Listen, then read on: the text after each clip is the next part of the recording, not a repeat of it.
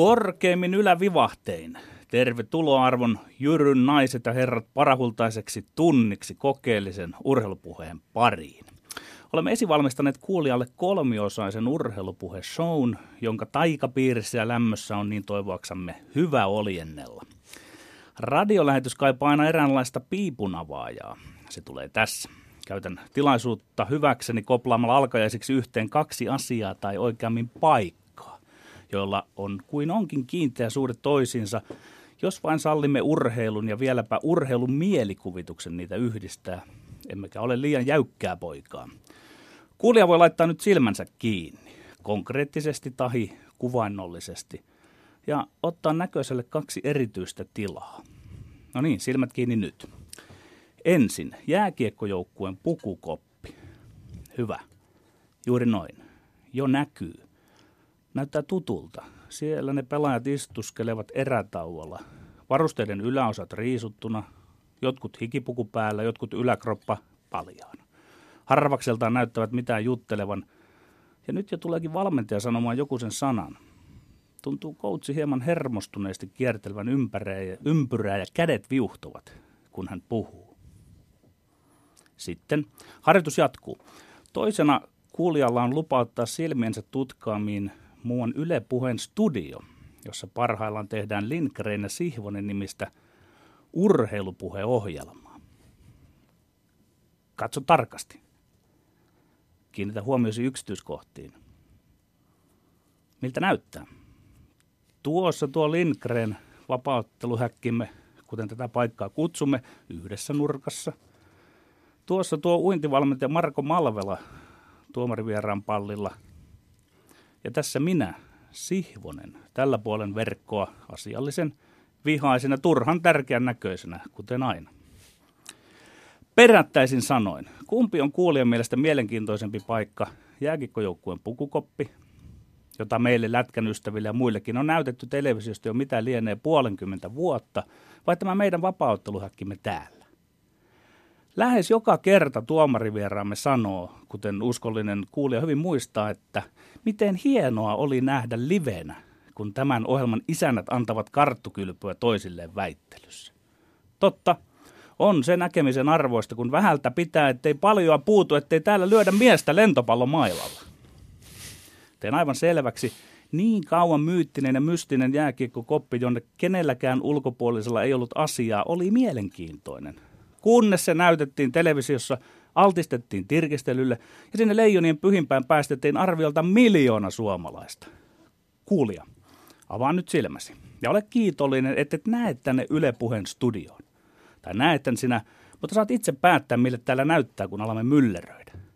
Sielusi silmin näet, kun jäsen Lindgren tai jäsen Sihvonen joutuu köysiin. Mutta laajemminkin, kun haluat todella paljon irti urheilusta, katso sitä. Sanon kurillani, katso sitä radiosta, Yle Puheelta, Yle Urheilu toimittamana. Vieraamme uintikoutsi Marko Malvela, sinut tunnetaan valmentajana, jolla on kykyä nähdä urheilijastasi, onko hän virheessä vai ei. Tervetuloa mukaan lähetykseen. Kerro nyt, millainen valmius minulla ja tuolla Tommi Helsinkiläisellä näyttäisi olevan alkaa kohta väitellä. Kiitoksia, mukava päässä mukaan. No, nopeasti kun tästä katsoo, niin tietenkin itse on ihan tukossa ja jännittävässä paikassa. Ja silloin yleensä, jos itse on tukossa, niin ei pysty paljon aistimaan muista, mutta, mutta ehkä semmoinen niin kuin nopea huomio, että, että sinua selkeästi teksti lähtee viemään. Tämmöinen lyyrinen, lyyrinen kaveri, että niskat kyrmyssä, niin kuin, no teksti lähtee viemään, kun runoilija mennessään ja sitten Tommilla on nyt tässä vaiheessa mitään hätää, että selkeästi, selkeästi tota, tota, on tehnyt hyvän sparrauksen ja valmistautunut tähän, että aika vapautunut kehon kieli. No niin, kiitoksia Marko Malvola. Palaamme sinuun aivan pian.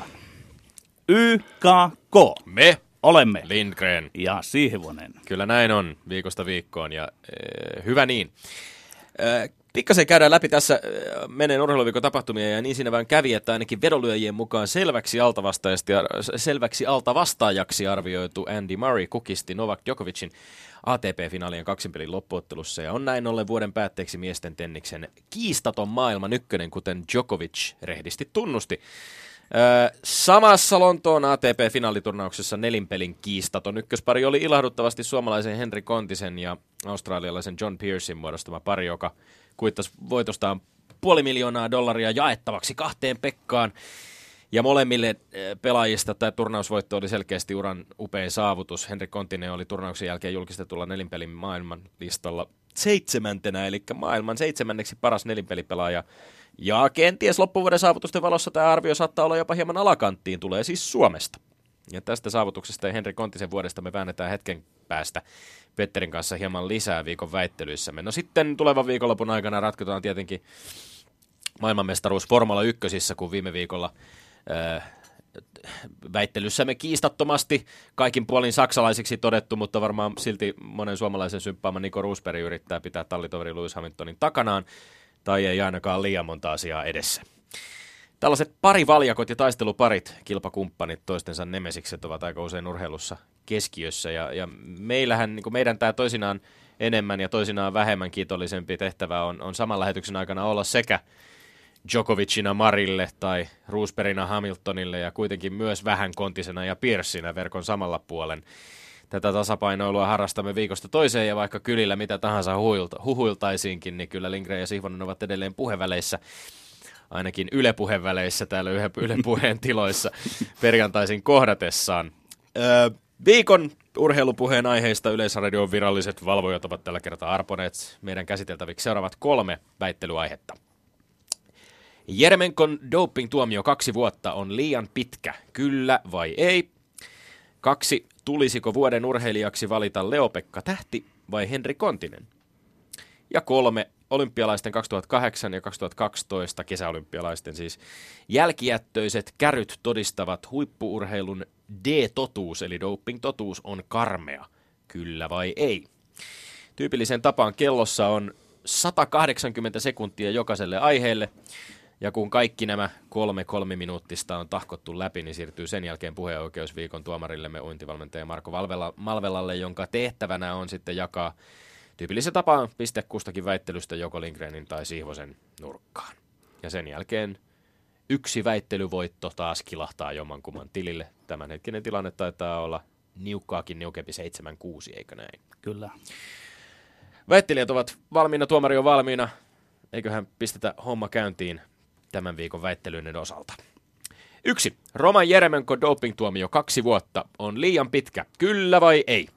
Ei, tuomio on liian lyhyt. Eikös tuosta tuollaista ole jaettu kakkua neljäkin vuotta? Täytyy muistaa, että kyse on ikään kuin tuplarikkeestä. Kokaini on paitsi urheilusuoritusta parantava dopingaine, myös huume ei mene mitenkään mun oikeustajun, että käsit- tai että häntä käsitellään silkkihansikkain. Enää puuttuu, että Eremenkon leiri saa seliteltyä valituksessaan asian parhain päin pois, että aine kokaini on mukaan joutunut hänen elimistönsä vahingosta jonkun ulkopuolisen toimesta.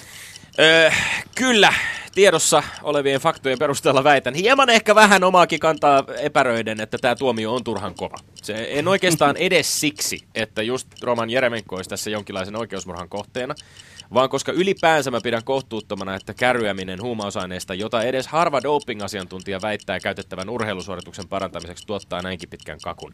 Jeremenko teko on totta kai tuomittava, mutta ainakaan mun oikeustajun mukana se ei ole, jos dopingvalvonnan pääasialliseksi tavoitteeksi katsotaan suoritusta parantavan vilpin kitkeminen. Kuules nyt kisälli Lindgren, ketä asiantuntijoita sä oot kuullut? Nimittäin mä oon lukenut sellaisia asiantuntijoita, jotka sanoo, että pieniä sopivia määriä, kun käyttää se väsyn tunne, tar- häviää, tarkkaavaisuus paranee, inspiraatio kasvaa. Eli se on todellakin aine, joka oikein ja väisämäärin käytettynä parantaa urheilusuoritusta. Ja siis väitätkö todellakin, että tätä piristetarkoitusta nimenomaan esimerkiksi kisaa tai ottelua varten Roman Jeremenko vaikkapa olisi käyttänyt? Koska mun mielestä siis tässä ei...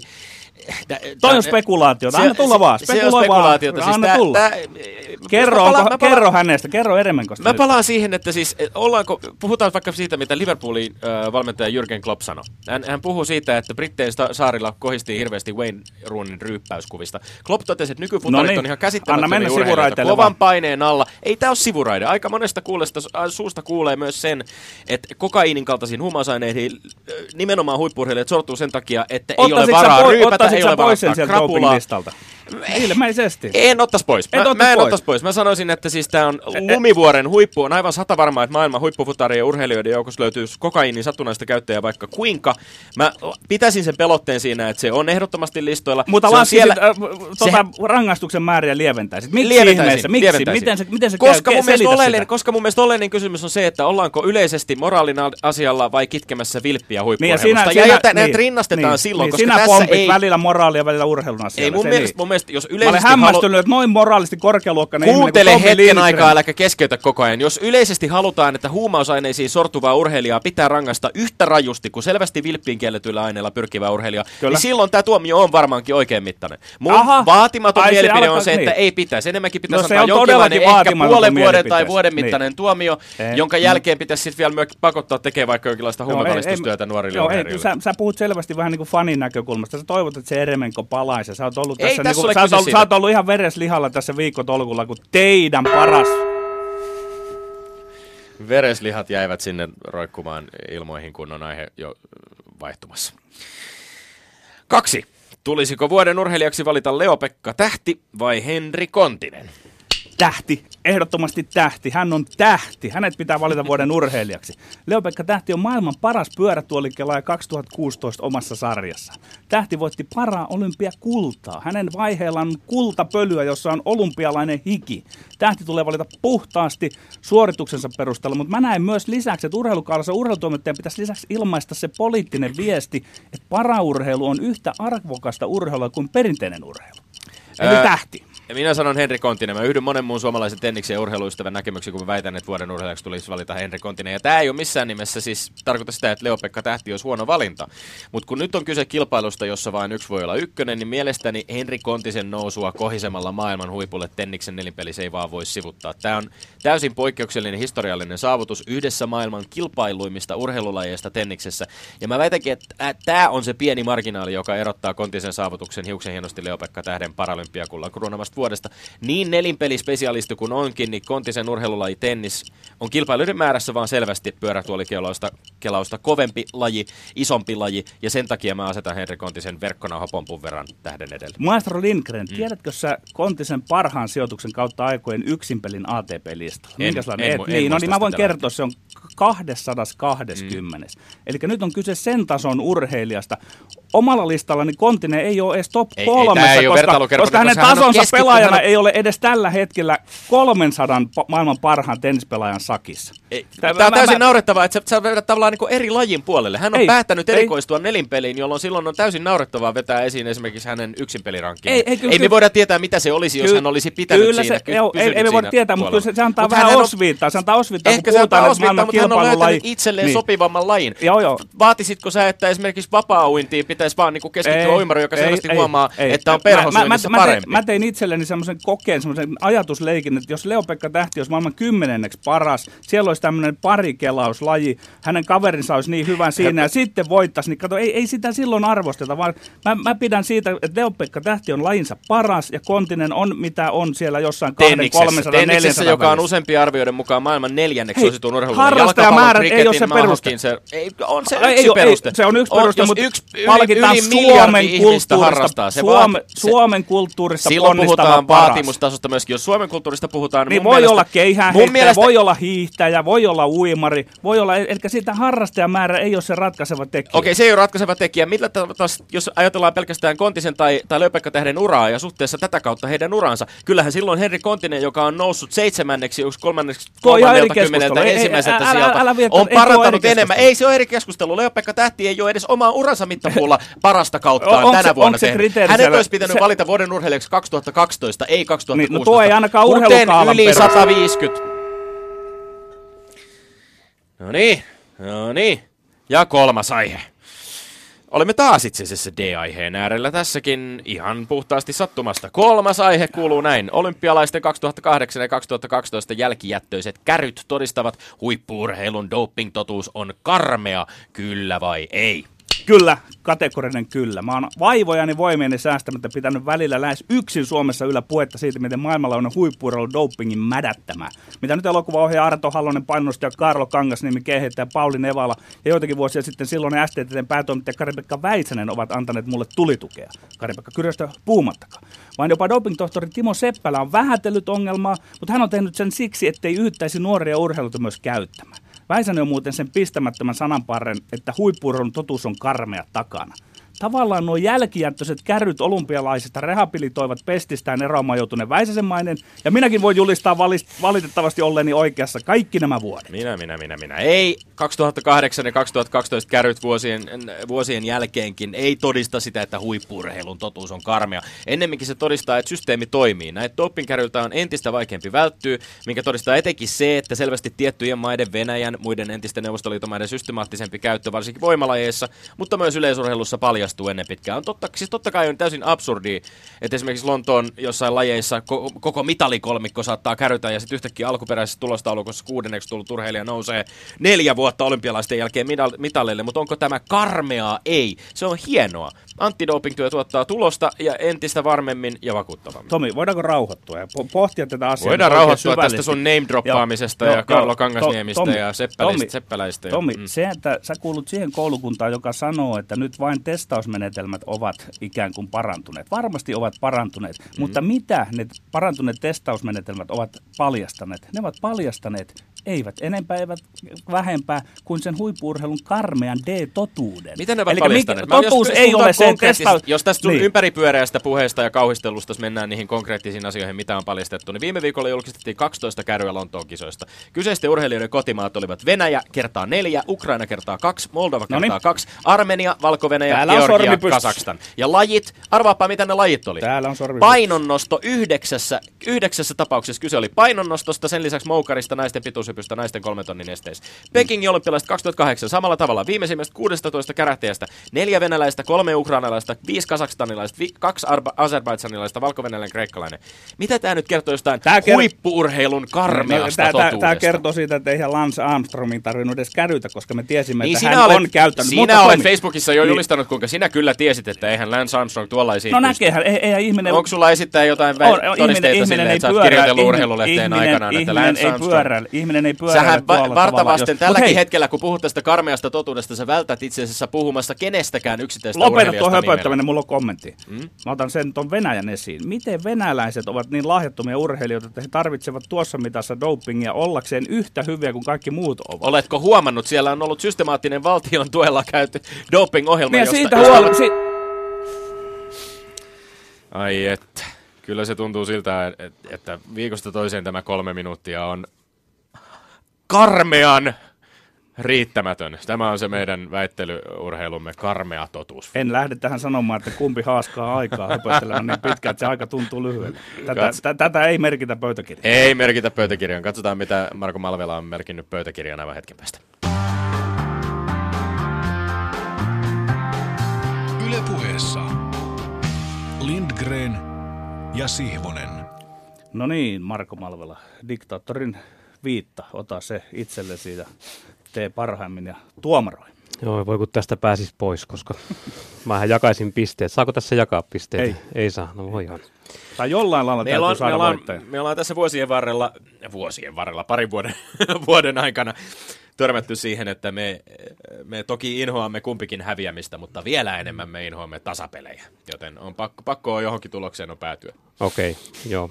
No tota, ensimmäinen kohta Jeremenkosta, niin tota, ää, mun täytyy heti alkuun sanoa itse, mitä mieltä mä oon tämmöistä asioista. Eli tota, mä ajattelin, että nytten monessa tapauksessa, kun kysymys on vaikkapa, no niin kuin tässäkin on periaatteessa, ja onkin rikoksesta kysymys. Eli on, on sitten rattijuopumus, tai pahoinpitely, tai ihan mikä tahansa, niin, niin mä ajattelin, että, että nämä asiat pitäisi pitää toistaan erossa sillä tavalla, että jos on rikosoikeudellisessa vastuussa, niin silloin pitäisi kantaa se vastuu siellä ja urheilu pitäisi pitää erossa tässä. Ja vastaavasti, jos urheilussa tapahtuu, niin silloin se kannetaan se vastuu totta kai urheilun koodiston mukaan ja, ja myöskin se rikosoikeudellinen vastuu. Ja, ja tota, tämä on hankala siinä mielessä tuomita, koska mä ajattelisin itse sillä tavalla, että, että tota, se pitäisi pitää erossa urheilussa. Mutta kun tämä on käsittääkseni tapahtunut kuitenkin urheilun piirissä jollakin pelimatkalla tai muuta, niin se on tapahtunut urheilun sisällä. Plus, että mm. se kuuluu doping.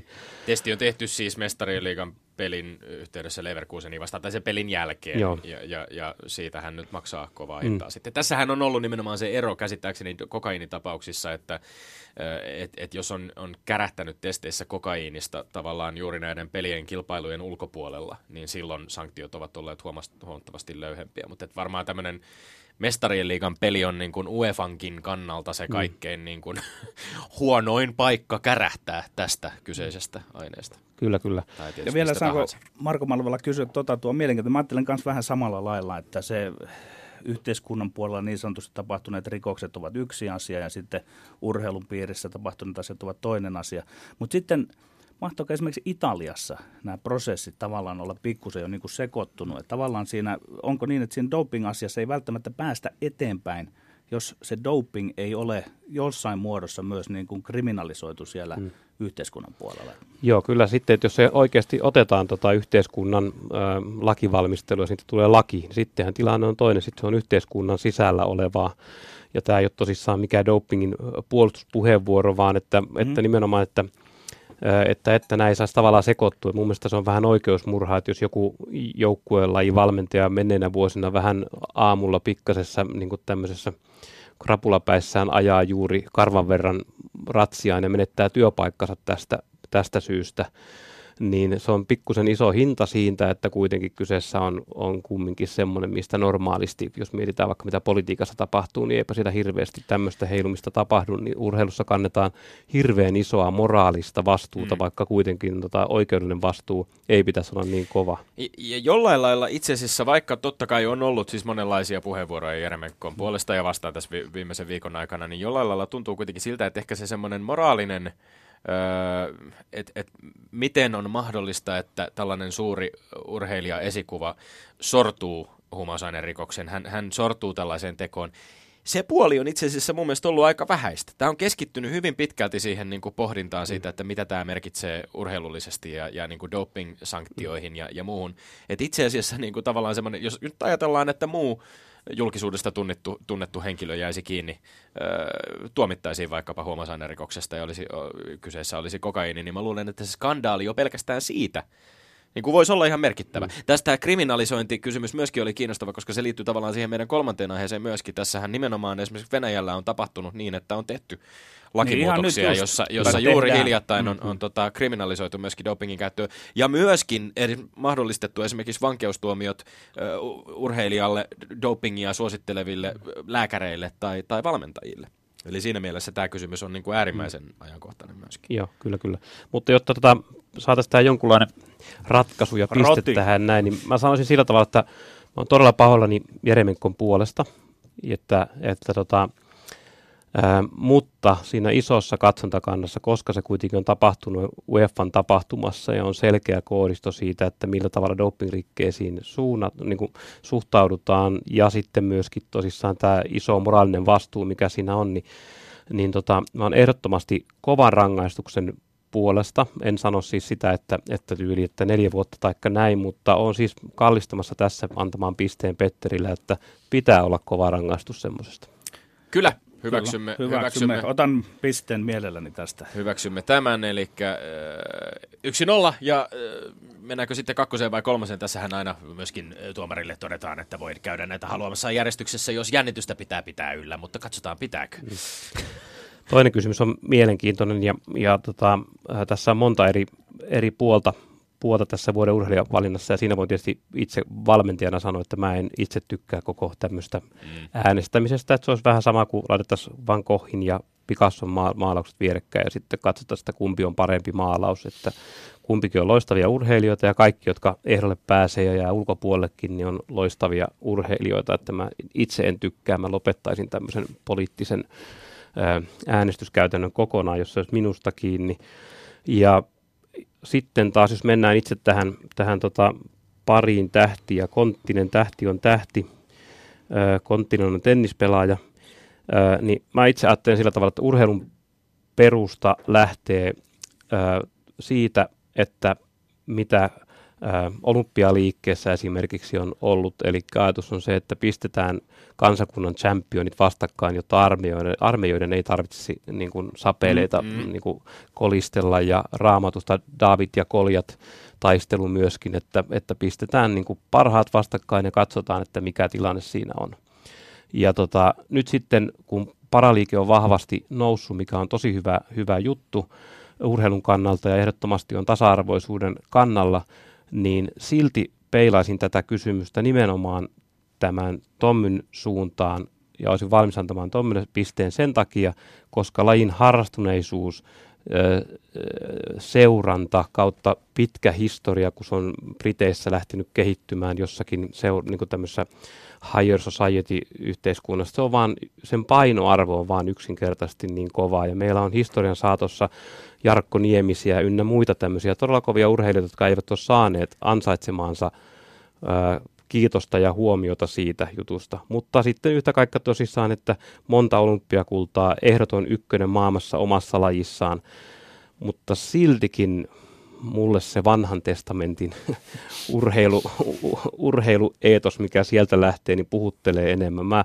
sataisen juoksu, NFLään päässyt pelaaja, NBAssä pelaava pelaaja ja niin poispäin nousee tosi korkealle omassa rankingissa kuitenkin loppujen lopuksi, että mä en, niin silleen urheilussa mä ajattelin, että pitäisi pyr- pyrkiä maailman vähän suhteuttamaan mm. asioita samalle skaalalla. Tässä Siksi nämä on ärsyttäviä. On, on jo, ja, ja jos lähtee niin kuin arvioimaan tavallaan sitä,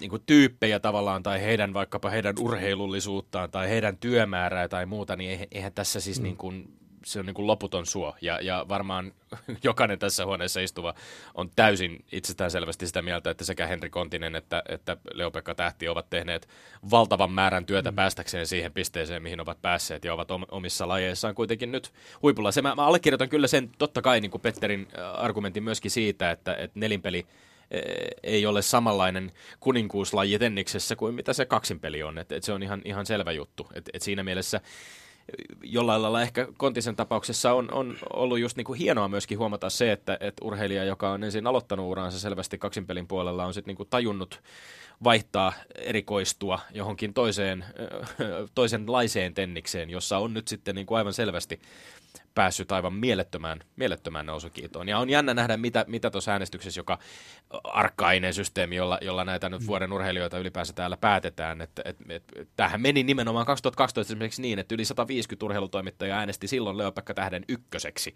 Eli enemmän kuin vaikkapa Tuulipetä ja Sire, joka voitti silloin vuoden urheilijan palkinnon, tai, tai Antti Ruuskanen, joka taisi olla kakkosena silloin Leopekka Tähden edellä. Mutta sehän tässä on mielenkiintoista koko ilmiössä, että mekin puhutaan tästä mm. nyt, ja, ja tuota, olen Marko Malvela sinun kanssa samaa mieltä siitä, että pitäisikö sitä edes palkita, koska se on niin mahdoton tehtävä. Mutta sitten taas sitä kautta, että kun meidän pöydän ääressä on täällä istunut urheilijoita, jotka saattavat olla mahdollisia vuoden parhaita, muun muassa Leopekka Tähti, niin kyllä heistä sen aisti, että sitä arvostetaan aika paljon, mm. sitä jopa halutaan. Ihan samaan tyyliin kuin meillä istui Juha Itkonen täällä, niin kyllä häntä kismitti, että hän on ollut ehdolla Finlandian palkinto, mutta ei ole saanut. Ja, ja tavallaan sitten se, mikä on mun arvion mukaan ihan viidessä vuodessa lisääntynyt, se etukäteispuhe ja hype, mm mikä kyllä tietysti palvelee sitä urheilugaalaa. Ja ei, ei enää toteudu se, mitä minä haluaisin, että ei, ei palkita sitä vuoden urheilijaa. Se ei todellakaan toteudu, vaan siitä on nousemassa jopa eräänlainen instituutio Suomessa. Joo, kyllä. Ja kyllä tota, niin kuin tässäkin miettii sitä, että, että mähän teen vääryyttä Leopekalle, että mä nyt sitten äh, Konttisen puoleen käännyn tässä. No, pane se Sihvosen ja Lindgrenin piikkiin, kun se pakot, no, niin, pakotettiin ei, tässä Kyllä on. Joo, mutta, mutta mä, mä, menen, mä menen nyt kuitenkin käsi raamatulla. Kontinen, yksi, yksi. Kontinen vei tämän. Öö, kyllä. Öö, kolmas aihe oli sitten, nyt se ratkaisee mä tämän viikkoisen väittelyn, ja se oli liittyy näihin olympialaisten jälkijättöisiin dopingkäryihin. Kyllä, kyllä. Tämä on tota, mielenkiintoinen aihe. Mä oon tietysti paljon seurannut tätä keskustelua, mitä Petterikin, Petterikin tota, käy ja, ja julistaa tätä D-kysymyksen karmeaa totuutta. Ja, ja tota, mä sanoisin näin, että mä oon ollut tässä sinisilmäisempi ja naivimpi vuosien saatossa, kun sitten, sitten tota, onhan nämä ollut aika märkärätti munkin kasvoille, mitä tässä on, on tapahtunut, ja onhan tämä aivan, aivan julkeaa, mitä, minkälaista valtiojohtosta mm, niin kuin näpertelyä toi on tosissaan ollut, tai ei edes mitään näpertelyä. Ja toisaalta sitten tämä Tommin väite siitä, että hän kertoo siitä, että testimenetelmät, testimenetelmät menee eteenpäin. Ja tota, mä, mä olisin kuitenkin tässä kohtaa sitä mieltä, että mä antaisin kuitenkin Petterille pisteen. Tämä on uskomatonta, koska mä ajattelin, että mä pystyn olemaan Petterin kanssa missään nimessä tästä asiasta samaa mieltä. Mutta mä niin kun on sen takia tästä samaa mieltä, että tota, mä luulen, että tämä ei tule jäämään tosiaankaan tähän. Että näitä tulee koko ajan vaan lisää. Ja sitten tota, se on se, vaan se karmiva totuus, että, että tuleekohan edes lakimuutos Venäjällä vaikuttamaan tähän ja mitä Itäblokissa tapahtuu, mitä Aasiassa tapahtuu, miten Etelä-Amerikka, miten Afrikka, miten Pohjois-Amerikka, Länsi-Euroopan, tämän sivistyneen Euroopan puhtauteen. Mä luulen, että se oli yksittäisiä tapauksia. No toki, toki tämä Norjan hulrasvakeissikin taas näin, mä en ole enää niin naivi. Sen takia Petterille tästä piste. Kiitos, tämä oli yllättävää. Mä olen aika yksin ollut näinä mielipiteineni, mutta otan vastaan. Mitäs Tomi, meillä on tilanne nyt? Mähän en näitä laske, sä lasket. Ja, ja vain niin. Seitsemän, seitsemän, Yleensä. seitsemän, seitsemän. Sieltä tuli kuin apteekin hyllyltä. Aivan yllättäen. Hyväksyn mukisematta tämänkin tuomion. Kenties jatkamme dopingkeskustelua toisessa yhteydessä, siihenkin, siihenkin voitaisiin tähän laajempaan dopingkeskusteluunkin voisi vielä puuttua. Mutta perään kuulutan edelleenkin ennen kaikkea sitä, että ei maalailla piruja seinille, vaan koitetaan maalailla, maalailla piruja seinille myöskin faktuaalisin perustein.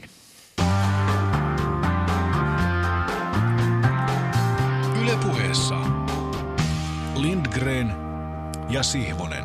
Marko Malvela, mennään sinuun. Tiedetään, että sä olet kiinnostunut siitä, missä tulosta tehdään ja sua kiinnostaa, miksi tulos tulee ja kuka sitä tekee ja tekeekö aina samat porukat tulosta toistuvasti.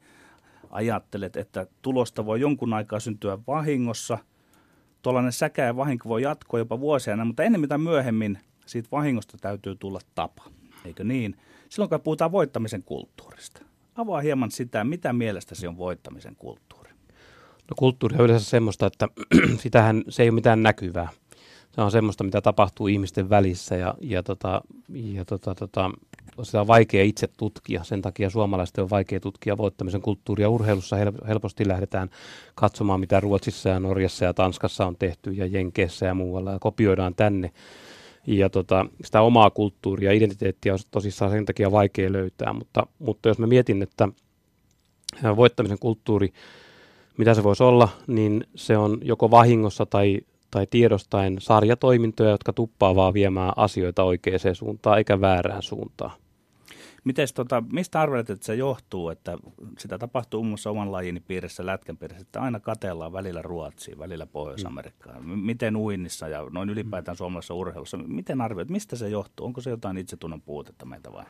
No kyllä se varmaan tämmöistä on, mutta meillähän vallitsee tämmöinen snapshot-kulttuuri, eli vähän, että mennään sinne Ruotsiin paikalle, otetaan kännykällä kuva siitä kalvosarjasta ja sen jälkeen tullaan tänne pupeltamaan, että miten me oikein tämä homma muutettaisiin ja sitten me ei uskalleta katsoa niin kuin itseenpäin, että miten me tämä homma ollaan, ollaan tehty. Ja mun mielestä niin kuin meillä itse asiassa jääkiekko on omalla tavallaan edelläkävijä tässä näin, että koko tämä meidän pelikeskustelu ja tämä kiekkokontrollijuttu ja niin poispäin, tähän kuvaa siitä, että porukka on kääntynyt sisäänpäin, että mitä me voidaan näillä persjalkasilla vähän hitailla ihmisillä tehdä.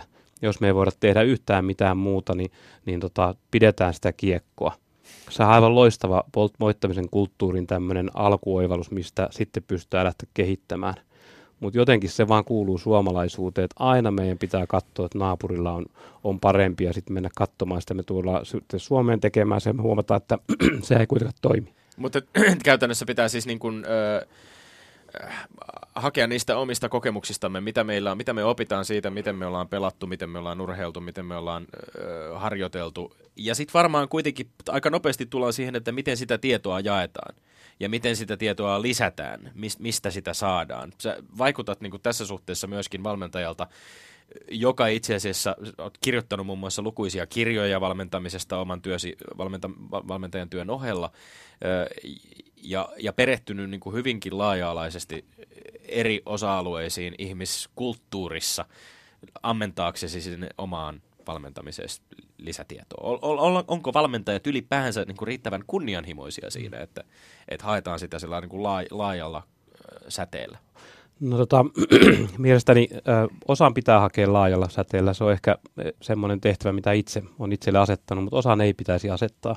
Eli esimerkiksi vaikka keihäänheitto Suomessa, jossa on selkeä voittamisen kulttuuri, niin enem, enemmän pitäisi niin kuin tutkia sitä kulttuuria. Reinin Pasin kirja keihäänheitosta, aivan loistava tämmöinen valmennuksellinen kirja siitä, että kertoo siitä niistä kierroista ihmisistä, mitä siellä keihäheitossa on ja mistä se mahtavuus niin kuin tulee. Ja mun mielestä niin keihäheitolle melkein pahinta, mitä voisi tapahtua, niin jos se, että siinä tulisi ö, länsimaalainen, eurooppalainen, joka unohtaisi tuon identiteettinsä. Että se että osaan pitäisi tutkia, mutta sitten tutkijoiden pitäisi olla myöskin valistuneita, osata pitää rauhassa, niin kun, niin jättää rauhaan semmoinen, mikä toimii, ja ehkä tuoda siihen tukevuutta. Että jos mä menisin vaikka keihään heittoon ja kertomaan, että nyt pitää juoda, juossa tämmöisiä sivuttaisjuoksuja, syödä tämmöisiä ravinteita, tehdä tämmöisiä kyykkyjä, niin mä tekisin karhun palveluksen keihälle. Et pitäisi osata niin nähdä ne pohjavirrat, missä tapahtuu hyvää, vahvistaa sitä, ja sitten niin kuin siitä, siitä eteenpäin. Vähän laajempi kysymys tähän jatkoksi vielä. Mitä, mitä Marko Malvela sinun mielestäsi on luovuus valmentamisessa tai urheilussa ylipäänsä? No siis luovuus lähtee kehollisuudesta. Mulle kehollisuus on erittäin tärkeä juttu ja tota, oikeastaan kaikki lähtee kehosta. Että sehän menee sille, että mitä keho, kehossa tapahtuu, sen sydän tuntee ja aivot, aivot niin kuin sitten pukee ajatuksista ja mielteiksi niin luovuus tapahtuu sitä kautta, että jos keho on luova ja auki, niin käytännössä katsoen se vaikuttaa siihen, että mitä tunteesta löytyy ja mitä sitten tosissaan ajatteluun saadaan. Että se on kaiken, kaiken pelaamisen ja urheilemisen ytimessä, että vaikka sinne olisi asennettu drillejä ja harjoituksia ja toistoja, niin kehot pitäisi saada tavallaan auki. Ja se ei poikkea vaikkapa siitä, miten Väinö Linna taikka, taikka tota, ää, tota, tota, kaikki nämä kirjailijat, jotka tuottaa paljon kovaa, kovaa materiaalia, nehän kehon kauttaan ne tekee sen.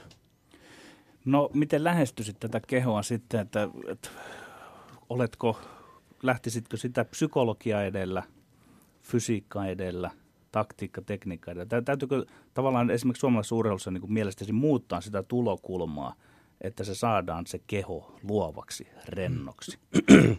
No tota, Mä ajattelen sitä kautta, että, että keho on luotu evoluution kautta yksolusesta öö, niin kuin eliöstä lähtien reagoimaan maailmaan. Meillä on aistit sitä varten, että me reagoidaan maailmaan ja, ja se on meidän perus, perustoimintamalli, vaikka nyt ollaankin sitten lähes 100 kilosia äijän körmyjä. Niin mä lähtisin siis tavallaan siis niin tästä fysikaalisesta maailmasta, mutta kehon kokemisen kautta – Eli tota, mä luulen, että ilmaisevat taiteet, niin kuin teatteri ja tanssi, ovat esimerkiksi semmoisia, että missä se keho instrumenttina on aika lailla sitä, mihin urheilun, urheilun pitäisi myöskin mennä. Et sen sijaan, että me pelkästään niin kuin tehdään drillejä ja reenataan ja haetaan maitohappoja ja voimaa ja niin poispäin, niin pitäisi niin kuin ymmärtää, että esimerkiksi, että mä tunnen painovoiman tällä hetkellä mun jalkojen alla ja pitäisi niin kuin ymmärtää se, miten mä aistin mun ympäristöä tässä, mitä mä kuulen ja haistan ja näen ympäristöstä. Että ihmisten pitäisi tulla ehkä enemmän tietoiseksi, että hetki, että mä oon itse asiassa keho, mä otan tämmöisen paikan maailmasta ja lähteä siitä sitten urheilemaan. Mikä oma kokemuksesi on, että suhteessa tähän kehollisuuteen, puhutaan huipulle pääseistä uimareista, onko huipulle pääsevä uimari sellainen, joka sitten sitä kehollisuuttaan osaa sanallista ja käsitteellistä vai onko se tarpeen urheilijalle se sanallistaminen ja käsitteellistäminen? Se ei välttämättä ole niin kuin tarpeellista, että, että esimerkiksi minusta Sievisen Jani oli niin kuin kuivalla maalla, se on oikein lötkövönkäle, mutta sitten kun hänet kaataa, että hän on, hän on niin kuin kannussa ja hänet kaataa sinne veteen, niin hän on yhtäkkiä kytketty ja se on niin kuin kalavedessä. Ja tota, mä luulen, että Jani ei pysty eikä ole hyväkään, että hänen aktiiviuran aikana hän olisi niin kuin hirveästi sanallistanut tätä näin, koska sanallistaminen on taas sit, se on taito, joka on ihan, se on kognitiivinen taito, eli kokemusta ei tarvitse välttämättä sanottaa. Olennaista on se, että niillä urheilijoilla itsellään olisi niin kuin ne hiffaiset, okei, tästä se itse asiassa on, on, tästä on kyse, mutta osa urheilijoistahan kokee, esimerkiksi ää, AP sanoi, että kun hän ui parhaimmillaan, niin hän kokee, että vesi virtaa sormen... Ari-Pekka Liukkonen val, valmennettavasi. Joo, että hän kokee, että se vesi virtaa hänen kynsiensä alla. Sitten toinen urheilija sanoi, että ei pidä paikkaansa, että ei, ei virtaa, ja hän kokee, että se on nimenomaan lapaluut, jotka tekee tällaista ja niin poispäin. Sitten ne väittelee, olennaista jos se, kumpi oikeassa, vaan että on oma kokemus siitä. Hyvin Ki- mielenkiintoista. Joo, kirjoitat tulosvalmentajasivustosi blogissa hieman arvoituksellisesti parivaljakoista. Kasvio Jaakkola, Sievinen Sievinen, Seppälä Seppälä, Hanski Hanski, Lehtinen Lehtinen, Hood Malvela, Kekäläinen Rajakylä, Laukkanen Piiroinen, Liukkonen Jalou Malvela. Jätät ilman roikkumaan loppukommenttisi arvioni mukaan, joka kuuluu tuossa kaksoissidoksessa on suomalaisen uinnin vahvuus ja tulevaisuus, siis jatkossakin. Avaa vähän tuota kaksoissidosajatustasi. No siis tota, sehän perustuu nimenomaan siihen, että tuossahan on käytännössä katsoen voittamisen kulttuuri kuvattuna yhdestä lajista. Niin meidän pitäisi lähteä liikkeelle uinista siitä, että laitetaan vaan nämä nimiparit ja lähdetään tutkimaan sitä, että mitä he itse kertovat siitä, että minkä takia he ovat menestyneet. Ja lähdetään hakemaan siitä sitä linjaa, että minkälaisen suomalaisen uinin linjan tulisi olla. Ja se kaksoissidos tarkoittaa sitä, että se on itse asiassa se on siinä ytimessä. Että jos me saadaan luotua tämmöisiä kaksoissidoksia, eli urheilija ja valmentajapari muodostaa tämmöisen luupin, melkein kuin yhdessä ajattelevan kokonaisuuden, niin se tuot, tulee tuottamaan tulosta. Mutta Suomessa urheilussahan on ajatus se, että meillä on se systeemi ja meillä on se himmeli ja meillä on maajoukkueen leiritys ja meillä on tämä ja meillä on ne sivuttajuoksut ja meillä on tämä ja meillä tuo, tuodaan tuo konsulttivalmentaja tänne, mutta tähän ytimeen ei, ei mennä. Melkeinpä veit jatkokysymykseni, koska siinä tuossa kun päätät piste, piste, piste, niin siinä ei jätetään mainitsematta liitto, olympiakomitean tällainen. Että näetkö mieluummin, että – että se menestys ja se menestyksen kulttuuri, voittamisen kulttuuri, se ei välttämättä sijaitsekaan ainakaan Suomessa näissä järjestelmissä, vaan se on hyvin siellä ruohonjuuritasolla. Ja voiko tästä tulkita, vai luenko minä niin kuin piru raamattua noita lyhyitä sanoja tai sanakudelmaa tuossa, että, että tässä on myös kritiikki sitä kohtaan, että järjestelmät eivät ole se, mikä hmm. on toiminut.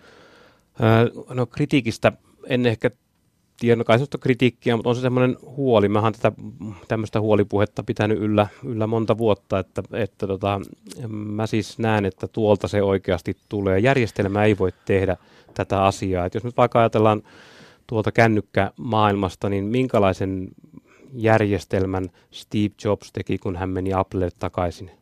Hän, hän sanoi, että hän haluaa semmoisen semmoisen laitteen, että kun se ottaa käteen, niin sen pystyy vauvakin suunnilleen lähteä käyttämään sitä. Siinä on se, mistä se kaikki lähti liikenteeseen.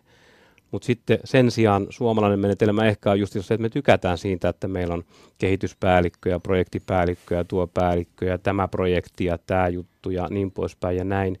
Että meillä on se PDF tai PowerPoint ja niin poispäin. Mä toivoisin, että me palattaisiin just sinne ytimeen. Ja tästä ollaan keskustelua kuultu t- kuluneellakin viikolla muun muassa suomalaisen jalkapallon yhteydessä, kun on, on puhuttu hyvinkin paljon siitä, että miten palloliitto esimerkiksi tulee toimimaan jatkossa.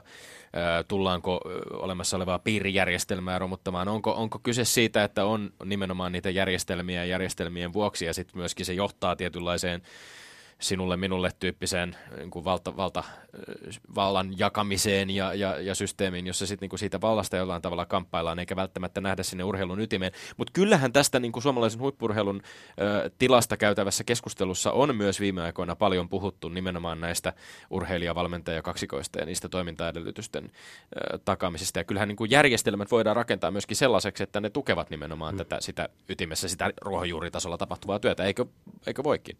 Kyllä, kyllä pystyy. Ja mä niin kuin itse katsoisin kulttuuripuolelle, että millä tavalla, millä tavalla kulttuuri ratkaisee näitä asioita, että siellä tulee taiteilija-apurahoja ynnä muita, muita systeemeitä, joista lähdetään ehkä siitä ennemminkin, että, että nämä tota, meritoituneet ja hyvät saavat sitä työrauhaa ja, ja että niin kuin yhteiskunta tukee, jotta he pystyy rauhassa tekemään.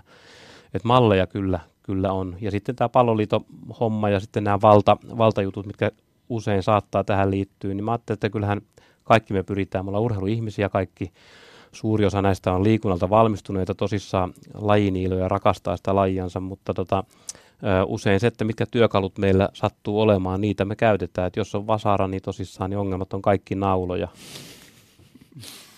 Ylepuheessa Lindgren ja Sihvonen. Olikohan se Hemingwayn ajatus vai, vai mikä ainakin hänelle kreditoituna, että et, et, ihmiselle, jolla on vasara, niin kaikki ongelmat ovat nauloja, on, on tullut vastaan aikaisemminkin. Se on äärimmäisen hyvä tapa kuvata sitä, että ollaanko ratkomassa ongelmaa vai, vai ollaanko itse asiassa vaan niin kuin se vasara kanssa riehumassa. Mm.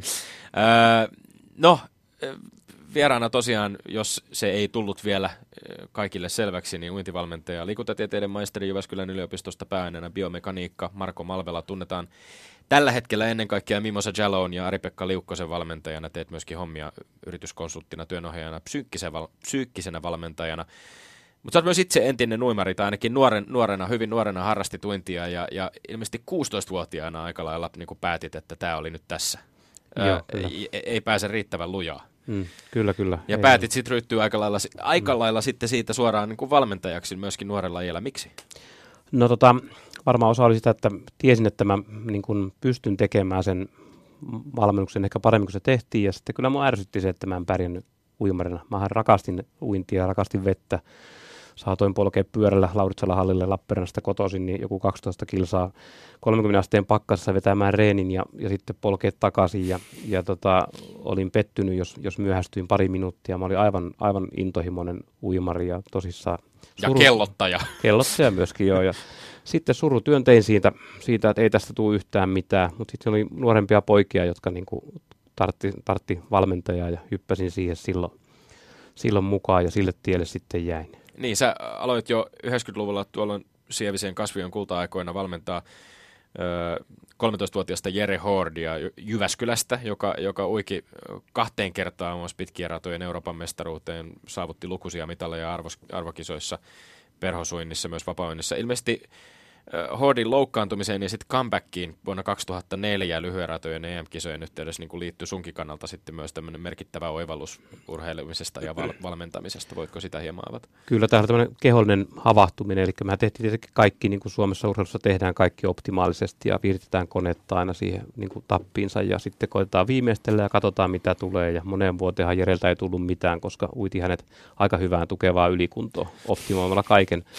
Ja mä olin jo luovuttanut koko homma, että ei tästä tule yhtään mitään. Ja päätin, että nämä kisat mä jätän nyt sitten väliin, että mä en lähde mukaan ollenkaan, että katson yhdet kilpailut sitten lasten kanssa kotisohvalta. Ja vietettiin, siinä oli kun perjantai-päivä, niin vietettiin lasten kanssa, katsottiin uintilähetystä. Ja yhtäkkiä yhdessä uinnissa Jere ui melkein ennätyksen. Ja mä olin, että hetkinen, että mitä tässä oikein tapahtui, että niin kuin, mä olin, että vau, että eihän tämä ole ollenkaan mahdollista, että aivan paska äijä lähti kuitenkin kisoihin tai paskassa kunnossa oleva äijä ja tommonen tulos. Ja sitten seuraavana päivänä kiihdytti vaan vauhtia ja lopulta niin kun rupesi pääsemään semmoisen vauhtiin, että niin kun teki ää, ennätyksiäkin. Ja sitten sunnuntai-päivänä päättyi EM-hopeamitaliin, melkein voitti. Ja sitten sen jälkeen kun keskustelin Jeren kanssa, että mitä siinä tapahtui, niin että, että ei, hän, hän ei tiedä, että se vaan yhtäkkiä tuli. Se on semmoinen niin kuin, tavallaan heti sysäs mut risteyksestä ihan toiseen suuntaan, että miksi me optimoidaan, kun kuitenkaan se näköjään ei tule sieltä.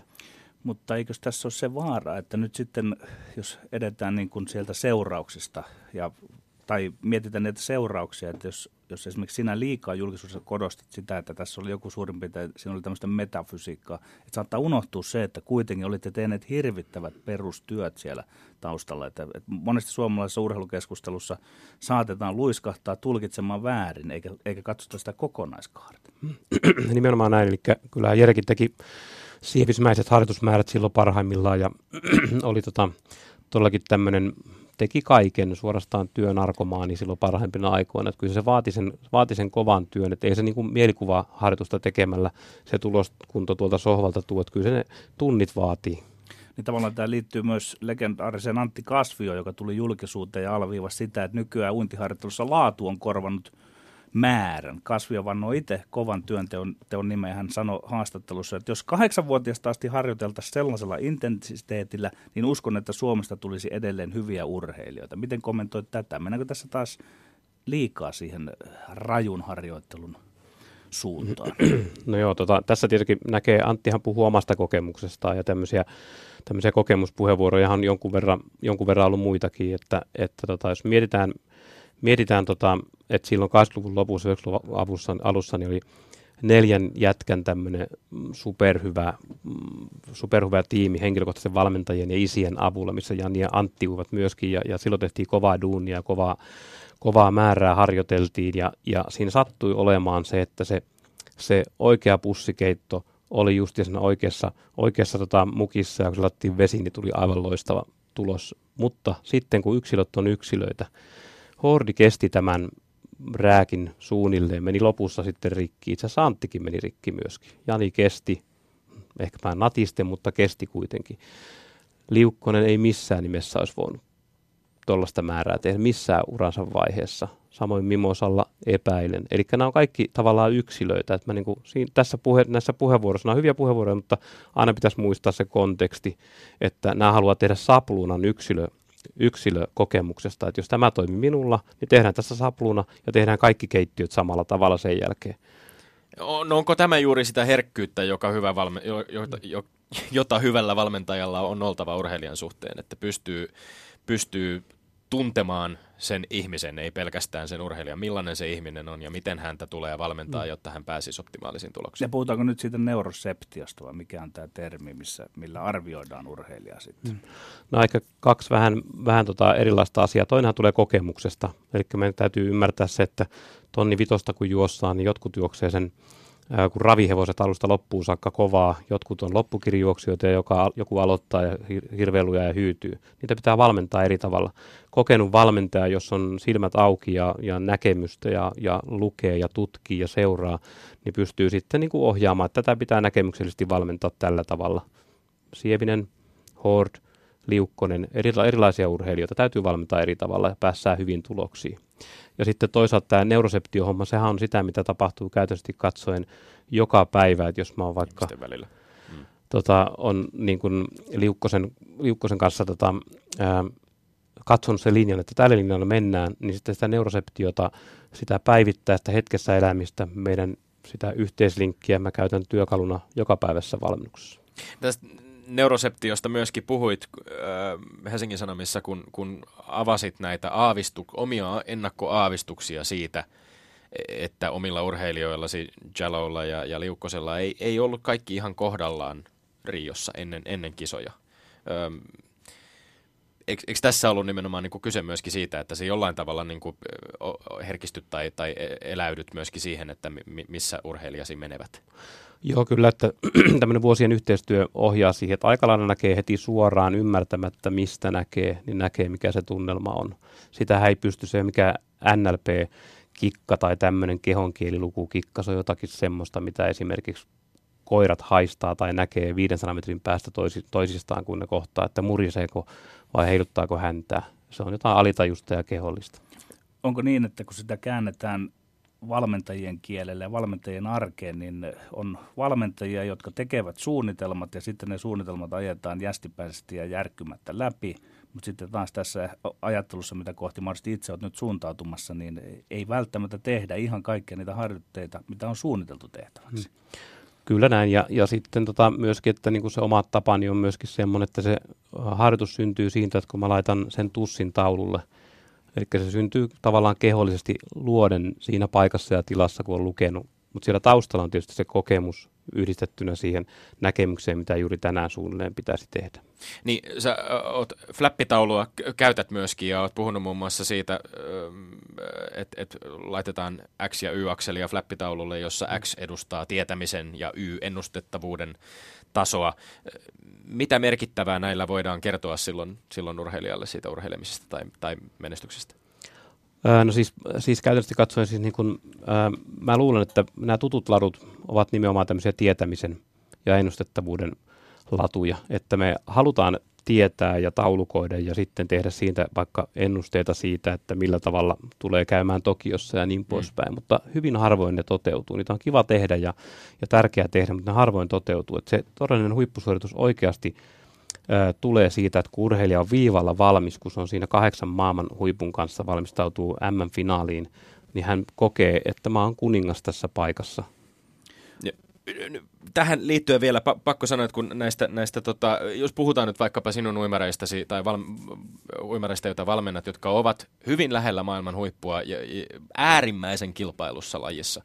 Ja, ja, ja sitten t- tulee esimerkiksi niin kuin, vaikkapa Rion olympialaiset, jossa tulokset olivat sellaisia, että ne selvästi kategorisoitiin pettymyksiksi, että et, et olisi pitänyt mennä paremmin, olisi pitänyt uida paremmin, olisi pitänyt olla ehkä omin suoritus, oman suoritustason nähden kovempia tuloksia, olisi ehkä pitänyt sijoitusten olla korkeampia, niin tätähän tietysti sitten niinku, oot, oot myöskin julkisesti peilannut aika paljon, että minkälaisia tun, tuntemuksia tämä herättää. Ja musta tuli kiinnostavaa, että kun oli Helsingin Sanomissa kaksi juttua, joissa ennen Rion olympialaisia sanoit, että oikeastaan Rio voitot on jo tehty. Minua kiinnostaa se, miten uimarini pärjäävät maailmassa, eivät tulokset. Ja sitten samassa lehdessä pian Rion olympialaisten jälkeen totesit näin, että kova pettymys urheilussa tuntuu lähes samalta kuin perhettä koskeva iso trauma.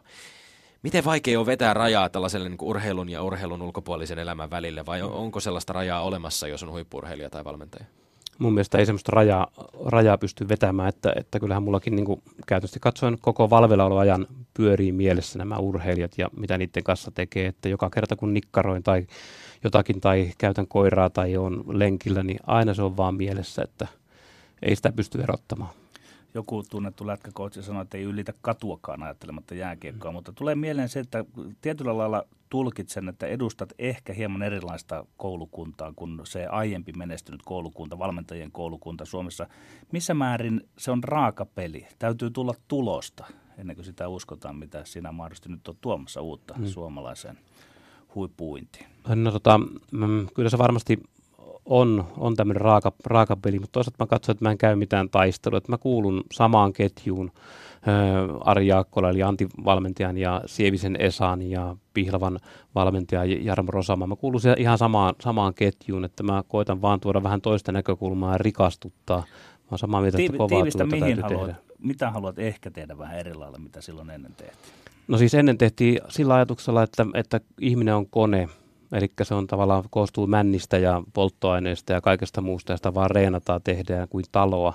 Ja mä taas ajattelin sen sitä kautta, että ihminen on neurologinen ja se on pääasiassa hermostollinen, ja se hermosto määrää, mitä me teemme.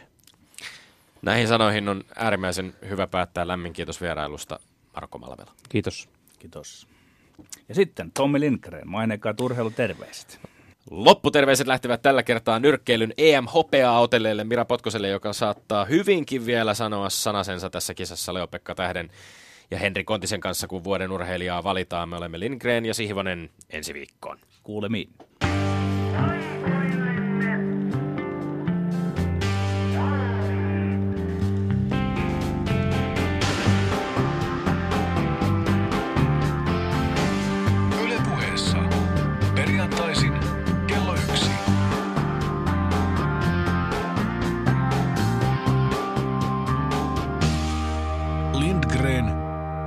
Sihvonen. Yle Puhe.